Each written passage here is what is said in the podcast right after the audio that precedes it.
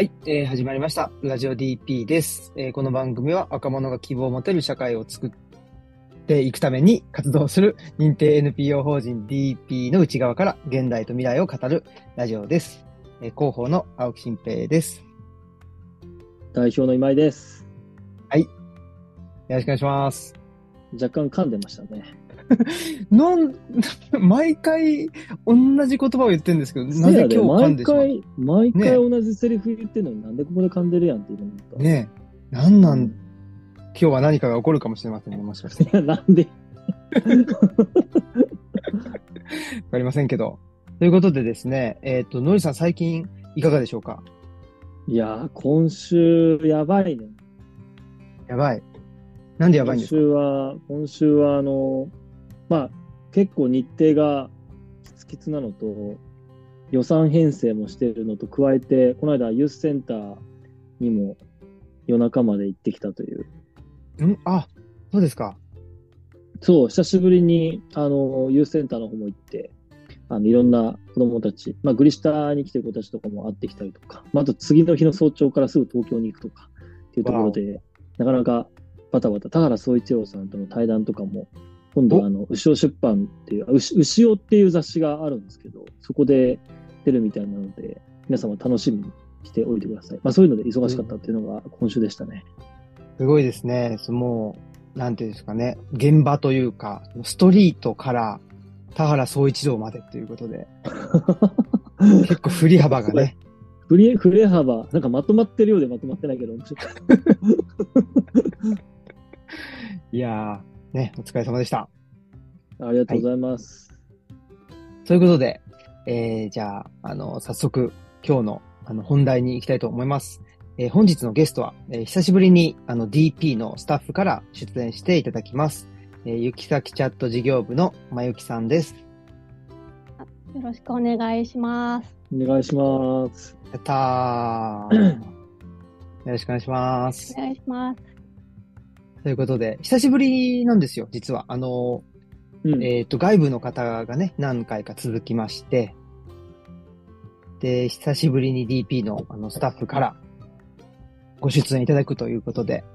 素晴らしいありがとうご。ざいます。ね。はい。マイキさんはいが DP に、あの、入られたのは、なえーどれぐらい前になりますか？えっ、と、2022年の6月だから、えっ、と、1年半ぐらい前に、最初は業務委託で相談員をやっていて、去年から、あの、去年の1月から、あの、職職員として運営の方の仕事もちょっとこう、関わらせていただいているような感じです。マイク、はいマイクさんも長長いよね。長くなってきたよね。1年半ぐらいになってます。すごい。いつの間にか。うん。のりさんは、何ですか？面接されたんですか？面接した、当然。なんで、なんでそこであの、俺が今止まったかっていうと、あの、ごめんなさい、ちょっと、今、急に答え、答えるときに若干詰まっちゃったんですけど、でもマイクさん、あの、すごい面談、あの、してて、で、あの、すごいキャリア的にもいろんな形で、あの、働いていってた方だったので、もともと病院あ、そだもんですね。精神科にずっといたんですけど。はい。うんそうそうそうそう。それもあって、しかもまあ2022年の時って確かまだ僕も結構現場でやってた時だったので、だからそ、そ、こんなに長くも経ってるんだと思ってちょっとびっくりした感じはちょっとしますね。そうなんですよ。うん。精神科の病院にいらっしゃって、どんなことされてたんですか？そうですね。私もともとあの、臨床心理士の資格を取って、精神科に、うん。あのー勤め始めたんですけど、まあ、結構でも、臨床心理士といっても、ずっとカウンセリングをやってたっていうよりは、結構、あのー地域生活を支える、そのソーシャルワークというか、あのーうん。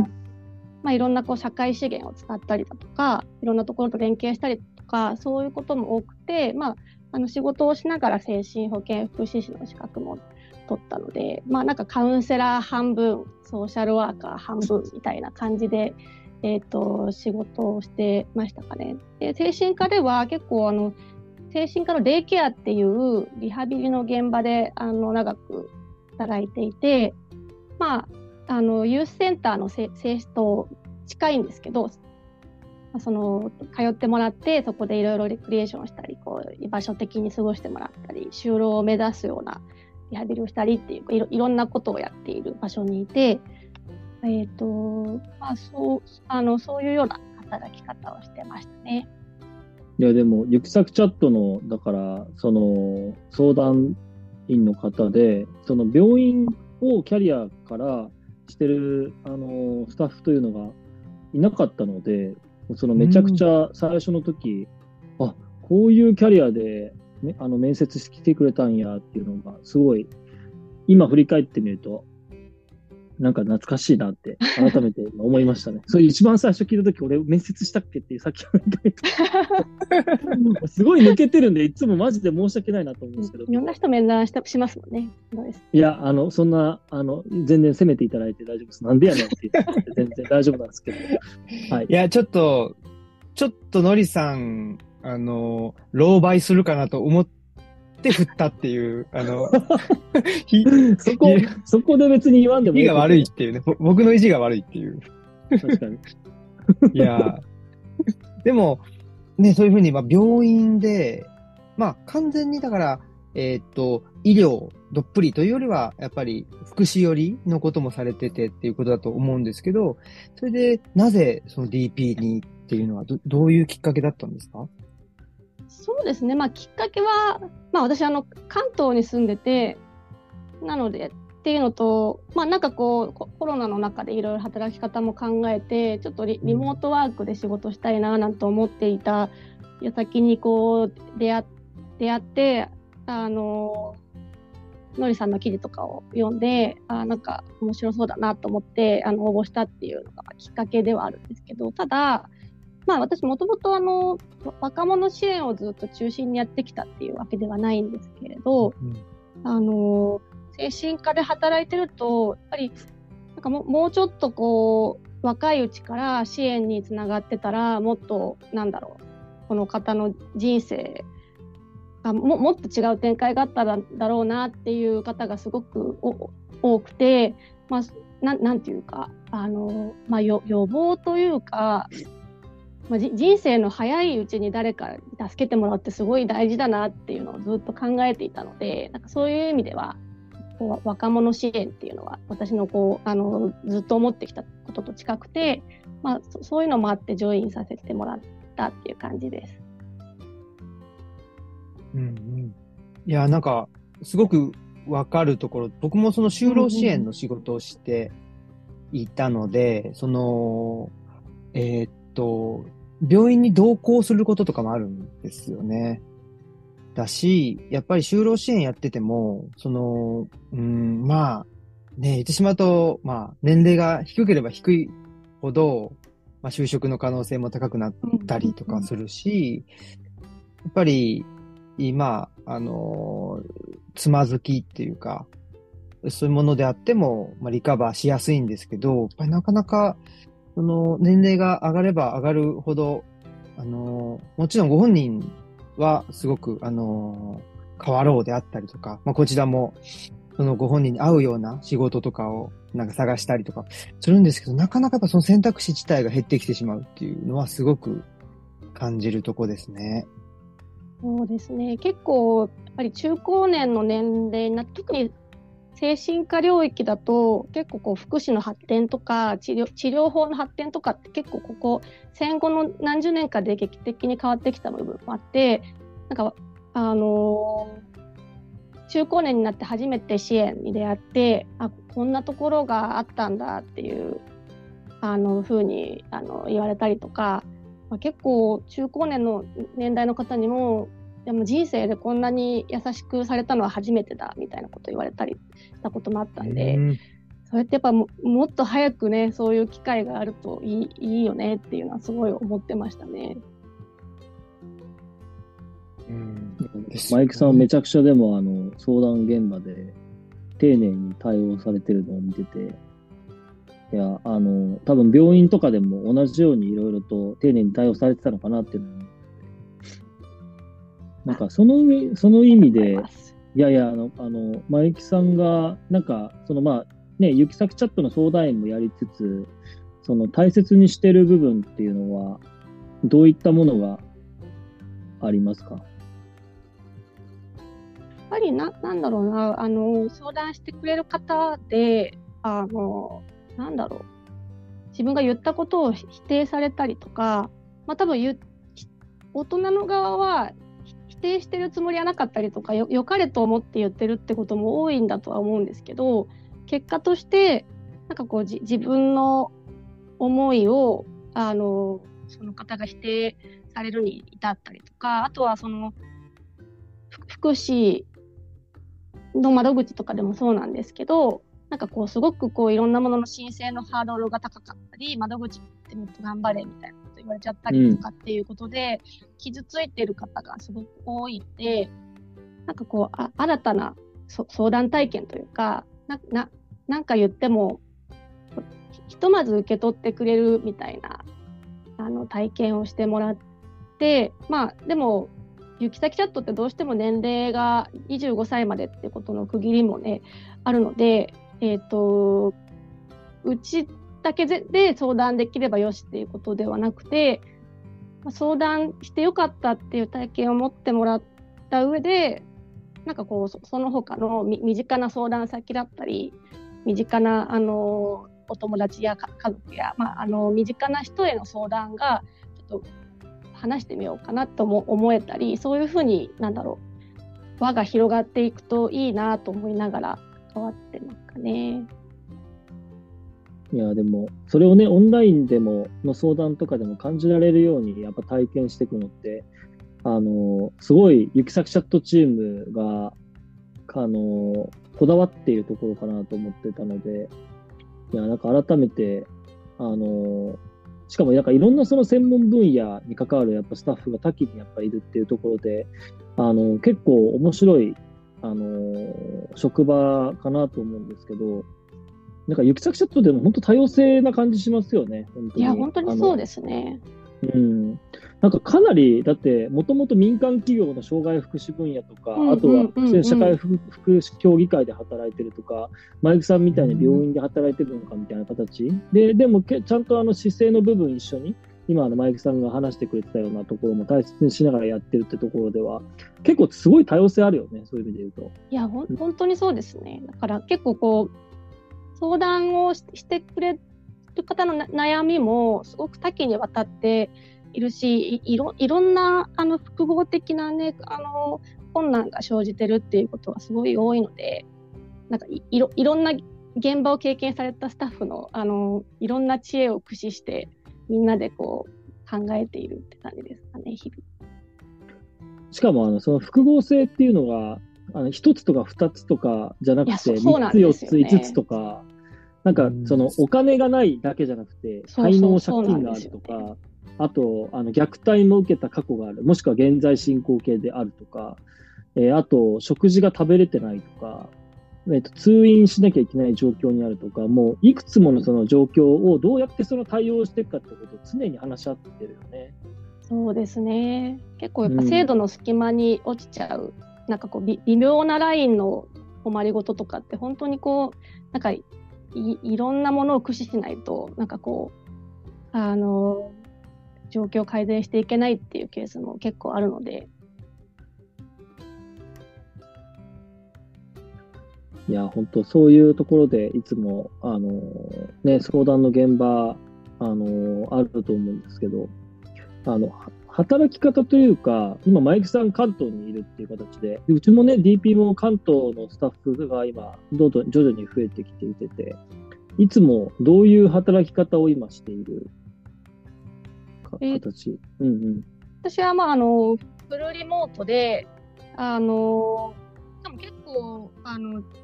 DP ってこう、契約の時間も結構、普通の企業ってなんか基本みんな8時間とかだったりすると思うんですけど、なんかいろんな、あの時間で契約、あのしている方がいて、あの私、体力がないので、今6時間で働いてるんですけど、で、フレックスなので、結構、あの、間にあのガツッと休憩入れたりとか、あのそういう風な働き方を、あの、なんだろう、でできできるような環境にしてくださってるので、めちゃくちゃ自由に働いてますね。なるほど。休憩、あのちゃんと休憩も取りつつってことよね。なんかでもこれ、俺がなんか質問してると、なんか DP のなんか良さしか語れない形になるから、なんか、ちょっと若干なんか誘導質問っぽくて、新平さんなんか嫌なんだけど、なんか 今の良かったですね。休憩してるよねみたいな。いやだからなんか、すごい嫌じゃない？なんか、あの、めちゃくちゃ休憩してます。確かに、あ、そうかそうか。すみません。そうですね。でも、そうかそうか。いや、なんか、なんかすごい。そうですね。そうね。うん。確かに。いや、なんか、あの、すごい正直言うと、僕の知り合いでも、行き先チャットの相談員、ちょっと気になるんだよね、みたいな。その、なんていうか、やってみたいんだよね、みたいな人もいたりしているので、なんかその、うと、まゆきさんがどういう風な感じで働いてるのかっていうのを、なんか知りたい人って結構いるんじゃないかなと思ってて、で、今みたいにそのフルリモートで、あの、時間とかも結構融通が効いて、えー、まあ自分の、なんでしょう、専門性みたいなのを活かせるみたいなところなのかなとは思うんですけど、なんか結構その具体的に、なんでしょうね、どういうふうに、あの、相談支援をされてるのかなっていうのが気になってて、例えばその相談者さんから連絡が来た時に、なんかまあいろんな、あの、さっきもありましたけど、貧困っていうだけじゃなくって、まあ、精神疾患があるとか、えっと、DV があるとか、いろいろ複合的だと思うんですけど、その方を誰が担当するとかっていうのとか、なんかどうやって決まるのかなって思うんですけど、その辺教えてもらってもいいですか？えっと、そうですね。あの、相談員の中でもいろんなあのタイプの相談員があのいて、まあ、もちろん専門性も様々っていうのもあるし働き方としても業務委託で、まあ、いろんな時間でいろんなペースで働いてる方がいらっしゃったり、まあ、運営側の,、ね、あの職員のスタッフがいたり、まあ、いろいろんな人がいて、えー、っとでえー、と今ちょっとあの体制の整理をしてたりもするんですけど、あのまあ、今はねあのリーダーというかそういうあの振り振り分けをあの最初にするスタッフは決めていてあの最初に何だろうひとまず初めて相談してくださった方とか、まあ、久しぶりに相談してくださった方が、まあ、どどういうあの専門性の方にお願いしたらいいとかあのそういうことはまず最初にそのあの決まったスタッフが振り分けをしていて、うんうん、えっ、ー、とその中で、まあ、でも、フェーズごとに、なんか最初は機器介入で、まあ、とにかくもう住むところ探すとか、なんかこう、そそういうフェーズにいてそ、そういう専門性のスタッフにやってもらおうとかっていうあのことで担当を決めたりもしているんですけど、あのなんかこう、相談を聞いていく中ですごく借金があって借金の整理が必要だよねとか例えばその学校のことですごくこうなんだろう奨学金どうしようとかどこのししあのどこにの学校に行ったらいいかなとかっていう悩みだったりとか、まあ、なんかそういうフェーズごとにこう必要な専門性が変わってくるってこともあるので、まあ、一応なんだろう。他のチャット相談って結構1時間単位で1時間の間がっつり話聞いてそこで切れちゃうっていうチャット相談もあったりするんですけど、う、ちはあの長期であの、まあ、できる限り同じスタッフが続けて関わるっていうことをあのやっているので、まあ、ただその時期によってその人に必要な助言の内容が変わってきたりする場合は、まあ、ちょっと詳しいスタッフに変わりますねっていうことであのちょっと担当を変更したりっていうことあるので、まあ、そういう感じで運用してますかね。でも手前味噌だけどあのちゃんとやっぱ長期的に関われるっていう、うん、伴走できてるっていうのは結構、うん、あの、いや、行き先チャットにとってすごい重要な要素だなと思っていてて、なんかそのオンライン相談って、今ちょっとマイクさんも述べてくれたんですけど、あの、割とやっぱり30分とか45分とか、時間単位で区切っているっていうところも、えっと、その都度、その最初に相談ができるっていう意味では、めっちゃ大切は大切なんですけど、やっぱり伴走支援することで、長期に、例えば半年とか1年とか、あの、まあ、1ヶ月以上相談の録画、行き先チャット、確か去年だと60%がそれぐらい、あの1ヶ月以上対応するって形で言ったんですけど、やっぱ長期的にやっぱ対応することによって、本人の結構ライフステージとか変わったりとか、このタイミングでこれをちゃんと紹介したりとか、つなげ先を見つけたら、あの、うまくいくみたいな時もあったりとか、すごいしてて、本人に自然な形で結構、まあ、仕事だったりとか、あとは制度だったりとか、何か必要なものっていうのをつなげられるっていうところで、あの、見れていくっていうのはすごいいいことですよね。で、それで本人が結構帰ってきてくれて、相談、最近こんなことがあって、あなんか、ありがとうございましたみたいな連絡来ると、あ、いや、こちらこそありがとうございますみたいな感じですよね。本当。いや、本当にそうですね。私結構デイデイケアをずっとやってたので、なんかい居場所って本当に大事だと思って、ああの、まあ、リアルな場所だと D- DP のユースセンターももちろんそうなんですけど、まあ、結構ひ日々のやり取りをしている方とかもたくさんいらっしゃるので、なんかこう、あある意味そういう居場居場所になってるのかなっていうふうには感じてて、なんかそういう、なんかも文字だけのやり取りなんですけど、なんかこここに送ったら一応返事返してくれるみたいな、こう、そういう居場所としても、なんかね、機能してるんじゃないかなとはすごく感じてますね。なるほど。居場所として機能しているっていうのを聞けるのはすごいな。オンライン相談もやっぱ居場所になるっていうふうに、マイクさん自身も感じている。なんかその、な、なんだろうな、た単なんかこう単発でその時困ってることにガツッとこう入って、一あの一時間区切ってやるってことの良さももちろんのりさんが言ってくださったようにあると思ってて、なんかや役割分担だとは思うんですけど、ただ、なんだろう、のりさんが言ってくださったように、長期で関わるっていうこととか、まあ、あの、て定期的になんか、あの、ややり取りしながら、結構ね、雑談したりしながら関わってるケースもあるので、なんかそういうこと聞いてくれるとか、あの、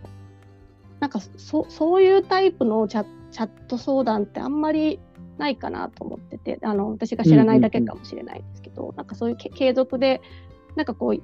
継続でやり取りしてくれる人がいるみたいなことってある、ある意味一つの居場所かなとは思っていて。でもそうですよね。結局、なんで困ってるかって言ったら、ね、その、その、なんていうかな、構造の部分っていうかね、その、困った時に相談する人がいない状況が、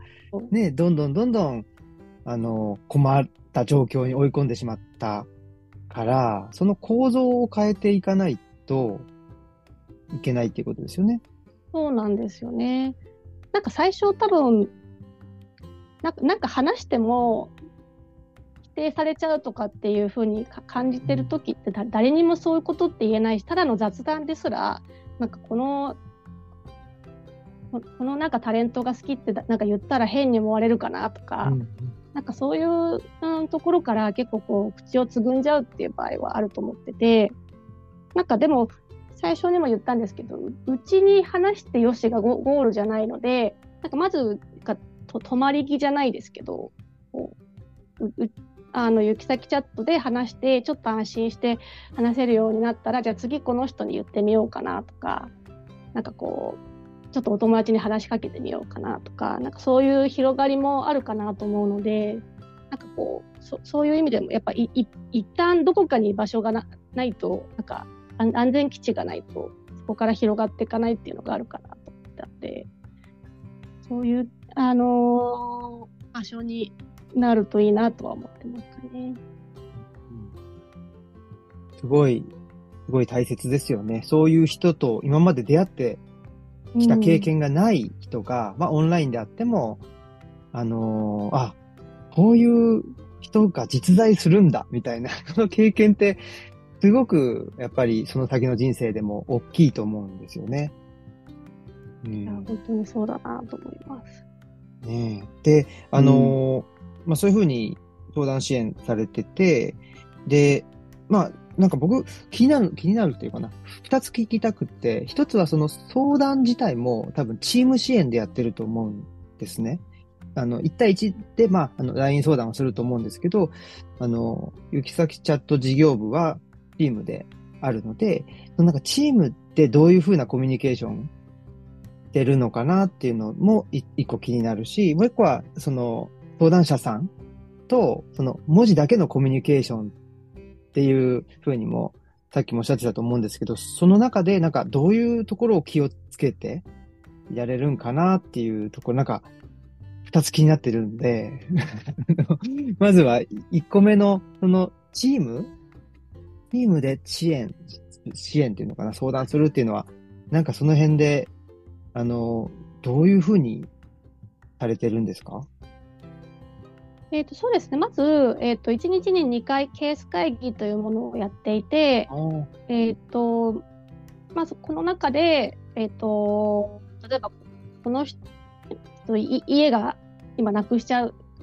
んだけど、ど、ど、どこを紹介したらいいだろうかとかっていうき、うん。あの、緊急性のある会議もあれば、あとこう、なんだろうな、もうちょっと長いスパンで、こあの、なんだろう、どう、どういうふうな声かけをしてあげ、あの、言ったら、なんだろう、あの、いいかなとか、あの、なんかいろんなことをこのケース会議の中でみんなで知恵を出し合っていて、まあ、あと、まあ、会議以外でも、あの、チャットワークっていうツールだったりとか、まあ、そういうところで、あの、ざっくばらんに、なんかこう、こういう、例えば役所の動きってこういう場合どうどうなりますかねとかって行政経験があるスタッフに聞いたりとか、まあ、そういうのは日々コミュニケーションを、あの、取っていますね。なので、まあ、ひ一人だけで判断するんじゃなくて、まあ、なんか、ちょっと困った時は、あの、みんなで知恵を出し合ってっていう、あの、場も設定してるのと、なんかそそういう、なんだろう、か風風通しっていうのかな、なんかこう、みんな相談し合えるような場場になるようにっていうのは、日々考えてますね。あと、あれなんでしたもう一つの質問。ごめんなさい。もう一つは、あの、相談者さんとの関わりの中で、あの、ね、あの、オンライン相談で、基本は、まあ、お話しすることは、でも基本は LINE ですもんね。だから、お話しするのは、そんなに多くないですよね。そうですね。あの、給付を決めるときは必ず面談をするので、まあ、あの、その方によって面談をしているケースもあるんですけど、LINE だけで進んでいくケースは、あの、もちろんあるので、えっ、と、でも結構やっぱ対面のコミュニケーションと違って、まあ、ズズームっていうだけでも、あの、なんだろう、情報量ってさ下がるというか、うんうん。まあ、表情だったり身振り手振りが伝わらないっていうそのい一段下がってしまう部分もあるんですけど、まあ、特に文字情報だけでなんかこう場場を演出するっていうのかなんかこうなんかう受け取ってるよっていうのを伝えるとすごい難しくてうん。私もなんか日々なんか例えばその今結構ヤフーニュースとかでね、ま、あの、ま、丸が怖いとか、うん。ああ、見ました。おじさん公文、おばさん公文とか、なんかいろんなものがこう飛び交ってて、ああれ私おばさん公文かなとか思いながら 日々いるんですけど、なんかこう、そういうちょっとしたこう、ご語尾がどうなってるかとかで印象が変わっちゃったりとか、文章の長さとか、なんかそういうのもあって、でもせ正解はないんですけど、日々、なんだろう、他のスタッフの書いてる文章を参考にしたりとか、あと、まあなんか一度座談会でそういうなんか言葉の、なんだろう、あり方どどういうふうな表現を使うといいのかとか、その言葉でな悩むことはあるかとか、なんかそういう、なんか時々こうテテーマトークみたいな座談会をやったりしてて、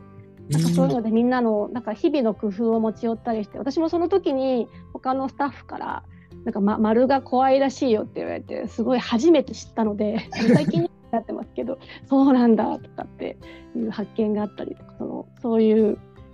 あのそれぞれの知見を、そこもなんか細かなあの工夫を持ち寄ったりしてます。うんうん。と、えっと、のりさんはどうですか？なんかその辺、あの、えっ、と、LINE で相談とかするときになんか気をつけてた、き気をつけてることとかあるんですか？でも、あの、そのさっきね、丸が怖いの話もあったけど、あの、なんていうのかな、若干絵文字までは使えないんだけど、あの、なんていうのかな、顔っぽく見えるものを最後につけるとかで、若干あの雰囲気を和ますというか、いうところとか、あの、で、しかもやっぱりずいぶん昔に僕、行き先ちょっと立ち上げの時に、ちょっと実験したことがあって、逆にあの、あその、なんていうの若者言葉すぎて、やあの、すごい崩して返した時とか、なんかこれは本当相談なんですか的な感じで、やっぱ思われることもあるかなっていうところは、なんかあの、仲良くなった方からもやっぱ言われたことがあったので、まあ、それ以後やっぱりこのオンライン相談のやっぱノウハウって本当に初期のこの2018年の時とかってなかったので、なんかそういうところで徐々にうちのスタッフとかも、あのこういうとこ気をつけようねとか、こういう柔らかい表現あるよってところは、まあ、なんかみんなで今作り上げてきてるところなのかなっていうのはやっぱ思う思うし、多分これからもあの学び続けていかなきゃいけないところなのかなっていうのは、本当は思いますね。逆にあの、オンライン相談の面でめちゃくちゃ絵文字入りまくった時にどう思われるかってところきっとあると思うんですよね。なんか結構塩梅というかバランスがすごい重要なのかなと思うところは結構あるかなと。その時々によってこうなんかその LINE のこと言葉のトレンドみたいなことって変わっていくからなんかいつの間にかこう、あの10代の子たちのこうややり取りのなんか言語の使い方変わってたりとかねなんかしそうですよね。そうそうそうそう。あとなんかプラットフォームでも違うかなと思って、LINE とインスタとか、なんか全然違いそうだなとかは思う、ね、いや、本当にそうだ。文化的なね、なんかものがありますよね。うんうんうん。ねえ、なんか、なんだろう。ちょっと、なんかね、その、なんだろうな。ちょっとお気に入りの、ね、なんか、あと、グッズ、なんだ、あと、ちょっと写メして送ってよ、みたいなしゃめってみたいなね。確かに。確かに。しゃめしゃめ、しゃめないですもんね、今ね。うんうん、ねえ、しゃめって言わないらしいですからね。びっくりですけど。そういうのもあるし。うん、なんかでも、そうですよね。本当にその、ね、あの、デイケアとか、そういう部分、そその対面だったら、なんだろうな、あの、黙って横にね、ずっといるみたいなことでも一緒にいることになるけど、やっぱオンライン相談だと、ね、黙ってたら、あの、どう思われてるんだろうとか、いろいろ想像させちゃったりとか、不安にさせてしまったりすることがありますもんね。そうなんですよね。それもやっぱ、なんかこう、はっきり言ってほしい方と、なんかほんな、なんだろうな、いろんなタイプの方もいるしなんか、うん、例えばこうにニコニコマークつけて、ね、やり取りした方が和やかにあのでなるケースもあればなんか逆にそういうこう変なこう言葉に表情をつけちゃうとなんかわえなんかわわ笑われたのかなとかなんかそういう、うんうん、変な邪推を生んでしまうと、うん、こともあったりとかなんかそのだからパシッパシッと必要なことを分かりやすく言ってほしいっていう方もいらっしゃったりとか、まあ、いろんななんかこうこの人に合わせていかなきゃいけない部分もあるのでそれもやっぱなんかも読み取っていくのはすごく難しいんですけどなんか日々悩みながらですね。うんうんなんかね、その要件があるんだったら、まあそれをどう伝えるかっていう話だと思うんですけど、さっき言ってたその雑談が大切っていうこと。そうなんですよね。ちょっとね、そのあたりをもうちょっとお聞きしたいなと思って、なんで雑談が大切なんですか？結構、あの、特に不登校の方とか、あの、まあ、学校に行かないと雑談する相手がいなかったりとかするんですよね。なんかそういうところに、あの、なんだろう。で、ますます孤独が強まってしまうっていうのもあるし、特にこう進路を考えていく時とか、うん、あの雑談からその人のこうし進路というか好きなこととか価値観とかいろんなことが見えたりも、あのするし結構いろんなことを含んでるんですよね雑談って。あもちろんそれをなんか楽しく会話をすることでその居場所感が出たりもするしなんかこう例えば雑談の中でこちらの人となりも出るから、なんかこう同じドラマあの見てたりで盛り上がったりとかっていうあるので、なんかこう、そのは話、結構今、あの、そういうのが何もないと AI 的になっちゃうとかね、っていうこともあるので、あの、は相談員のがなんかに人間らしさみたいな出せる部分もあるよなっていう、なんかいいろんな要素が詰め込まれてますね、なんか雑談にはね。うん。雑談めっちすゃ、でも本当に大切にしてるところのと一部かなと思っていてて、うん。あの、結構ね、本当にあの、これからの方向性とか考えたときに、やっぱその人の思考とか、どういうことを大切、な何何を好きで何を大切にした価値観を持ってるのかっていうのは、その会話の中で結構見えてきたりとかするものとか、言葉遣いとかで見えてくるものがあるから、かなりあの、そこの部分っていうので、見えてくるものがあるのかなっていうのは、オンライン相談の支援の現場でも思うところだし、多分これはでもリアルでも同じかなって思う。うんうん、そうだと思います。正直。うん。なんかいきなり重い話、自分の核となる話をいきなり相談するって難しくて、なんかこうそういう、なんだろうな、ほんとちょっとしたこ、こんなこと言っておかしく思われないかなみたいな自分の趣味を受け入れてくれたとか、なんかそそういうことことからちょちょっとずつこれを話してもいいかなってなったりもするかなと思ってて。うん。匿名でも、なんか確信となる部分ののこうん相談ってものすごい出出にくいっていうふうなことは言い過ぎだけど、でもやっぱり言いづらいよね。うんうんうんうんやっぱこう最後までし、ね、なんかこう、最後の最後まで勇気が出ない方もいらっしゃると思うので、なんか、うんうんこの入り口にもなりうるかなとは思ってますね。うんうんうんうん。いやー、すごい。あの、さっきの話で、その雑談になんか人間らしさが出るっていう、まあ、あの、こちらの相談員の方もそうだし、相談者さんの方もそうだし、っていうことですかね。そうですね。まあ本当にそうだと思います。結構ね、雑談っていう、あの、表現をするけど、なんかその中にすごくその人にとってだ大大事なか、こっちは雑談と思ってるけど、すごい大大事なこともあるかもしれないし、結構ね、なんか、そのその中で話が進んでいったりもしますからね。うん。いやー、ありがとうございます。というお話をしていたら、えー早いもので、えーもうそろそろお時間になってしまったということなんですけれど、はい。あれ？まゆきさん、はい。あの、言い残したこととか、そういえば、これを言っとかなくちゃいけなかったんだ、みたいな。そういうことはいかがでしょえーえーなんだろう、言い残したことはないんですけど、なんか改めて、なんかこう、ひ日々のやりとり、あこういうことが大事だよな、みたいなことを改めて思い出したというか、改めて考える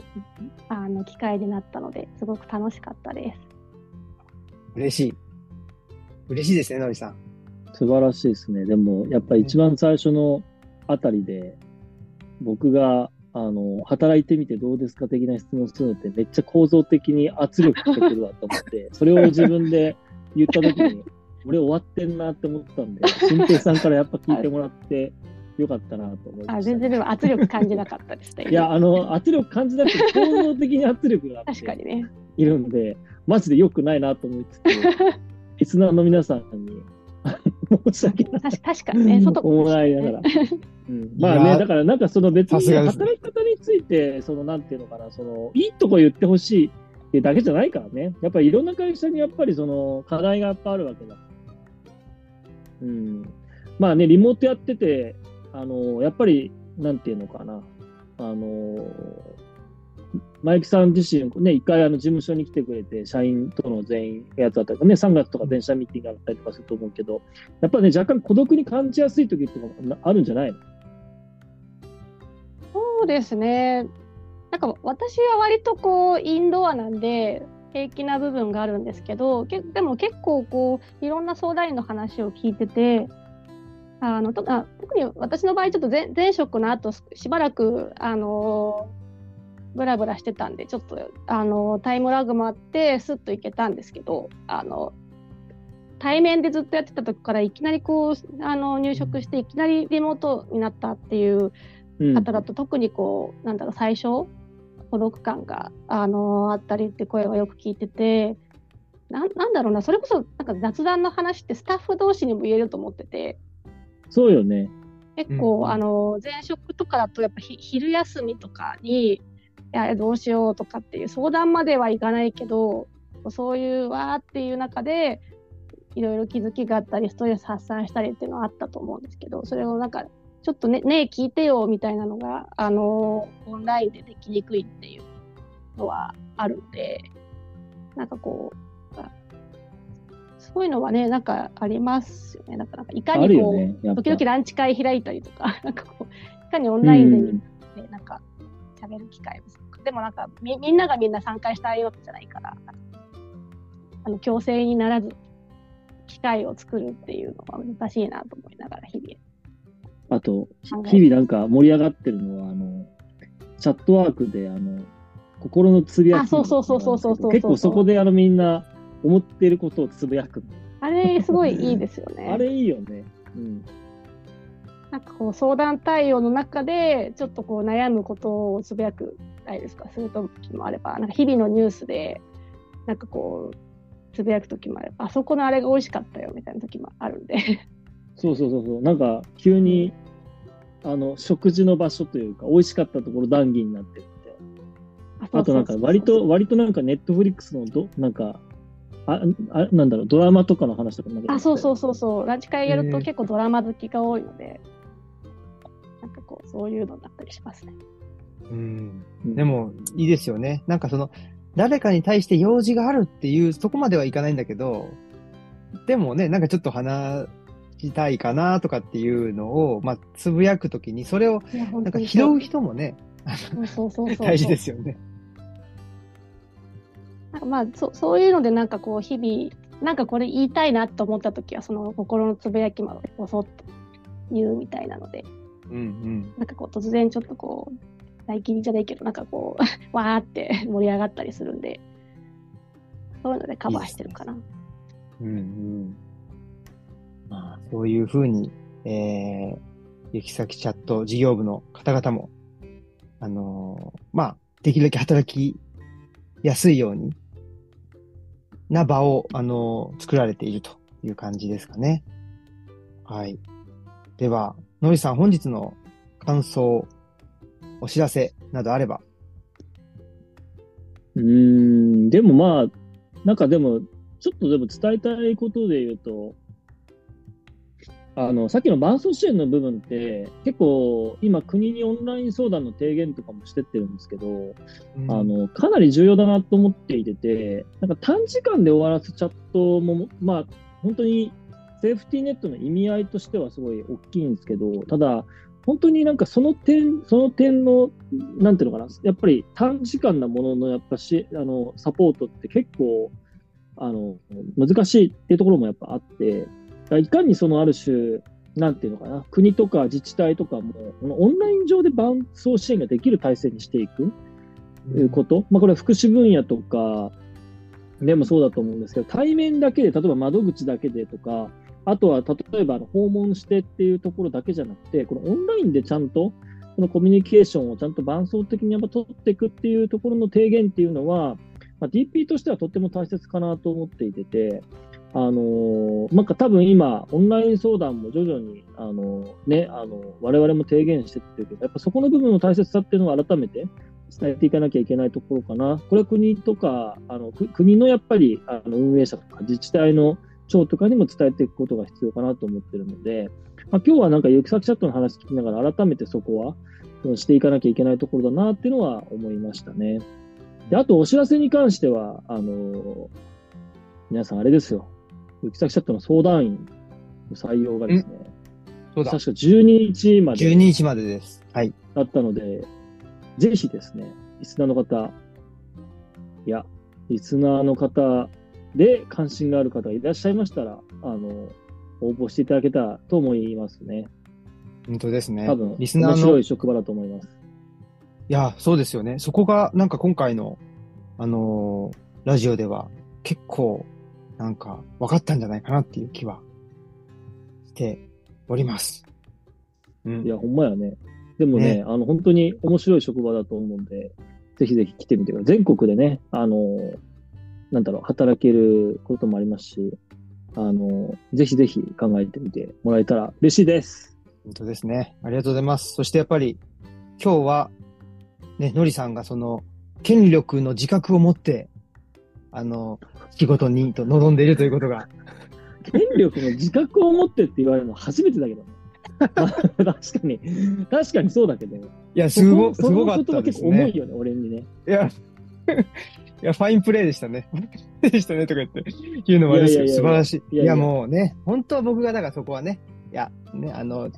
まあいいや。すいません。はいいやいやいやないけど、OK ょっとね。はい。そんなことで。あともう一個、のりさん今日はなんかメガネをかけてますけど、目が悪いんや、ですか？リスナーの方はですね、もうまずメガネをかけてるってことを知らないのになぜそこで突っ込んでくるのかよくわからへん。のりさんま。あでも、あの、さ最近はですね、やっぱりあの、目の眼性疲労がかなりあの、あまああるかなと思ってきてたので、もうブルーライト遮断のメガネを買ったというね、これ最近の近況やね、これね。あおー、やったー。それは、マラソン走ってる時ににはしてないやつですか？じゃあ、ブ絶対してない。あその時はサングラスしてる。うんあ、サングラスか。はい。ありがとうございます。最後、最後この話題で終わっていいの いいけど。のりさん情報いただきまましたんで。はい、ありがとうございました。で、あの、今日のお話はですね、そのユキサキチャットの相談員の、あの、方が、まあ、日々どんなことを考えててとか、そういう、あの、記事はですね、えー DP タイムズの記事で、えっ、と、去年の10月ですかね、えー親に奨学金を使い込まれる夏にエアコン我慢、チャット相談員が目の当たりにしている若者のリアルっていう記事で上がっておりますので、えーその記事も合わせて読んでいただけたらというふうに思います。概要欄にリンクを貼っておきたいと思います。はい。そういうことで、えー、ありがとうございました。あ、ここに、あれだな。えっと、はい。あ、じゃあですね。本日のお相手は、ごめんなさい。ここにね、代表の今井でしたの後に、えっと、まゆきでしたっていうのを入れたかったんです。入れ忘れちゃったんです。すいません。はい。健康の話や。そうそう。はい。ということで、本日のお相手は、広報の青木と、代表の今井と、まゆきでした。あありがとうございまし。た。ありがとうございました。さよなら。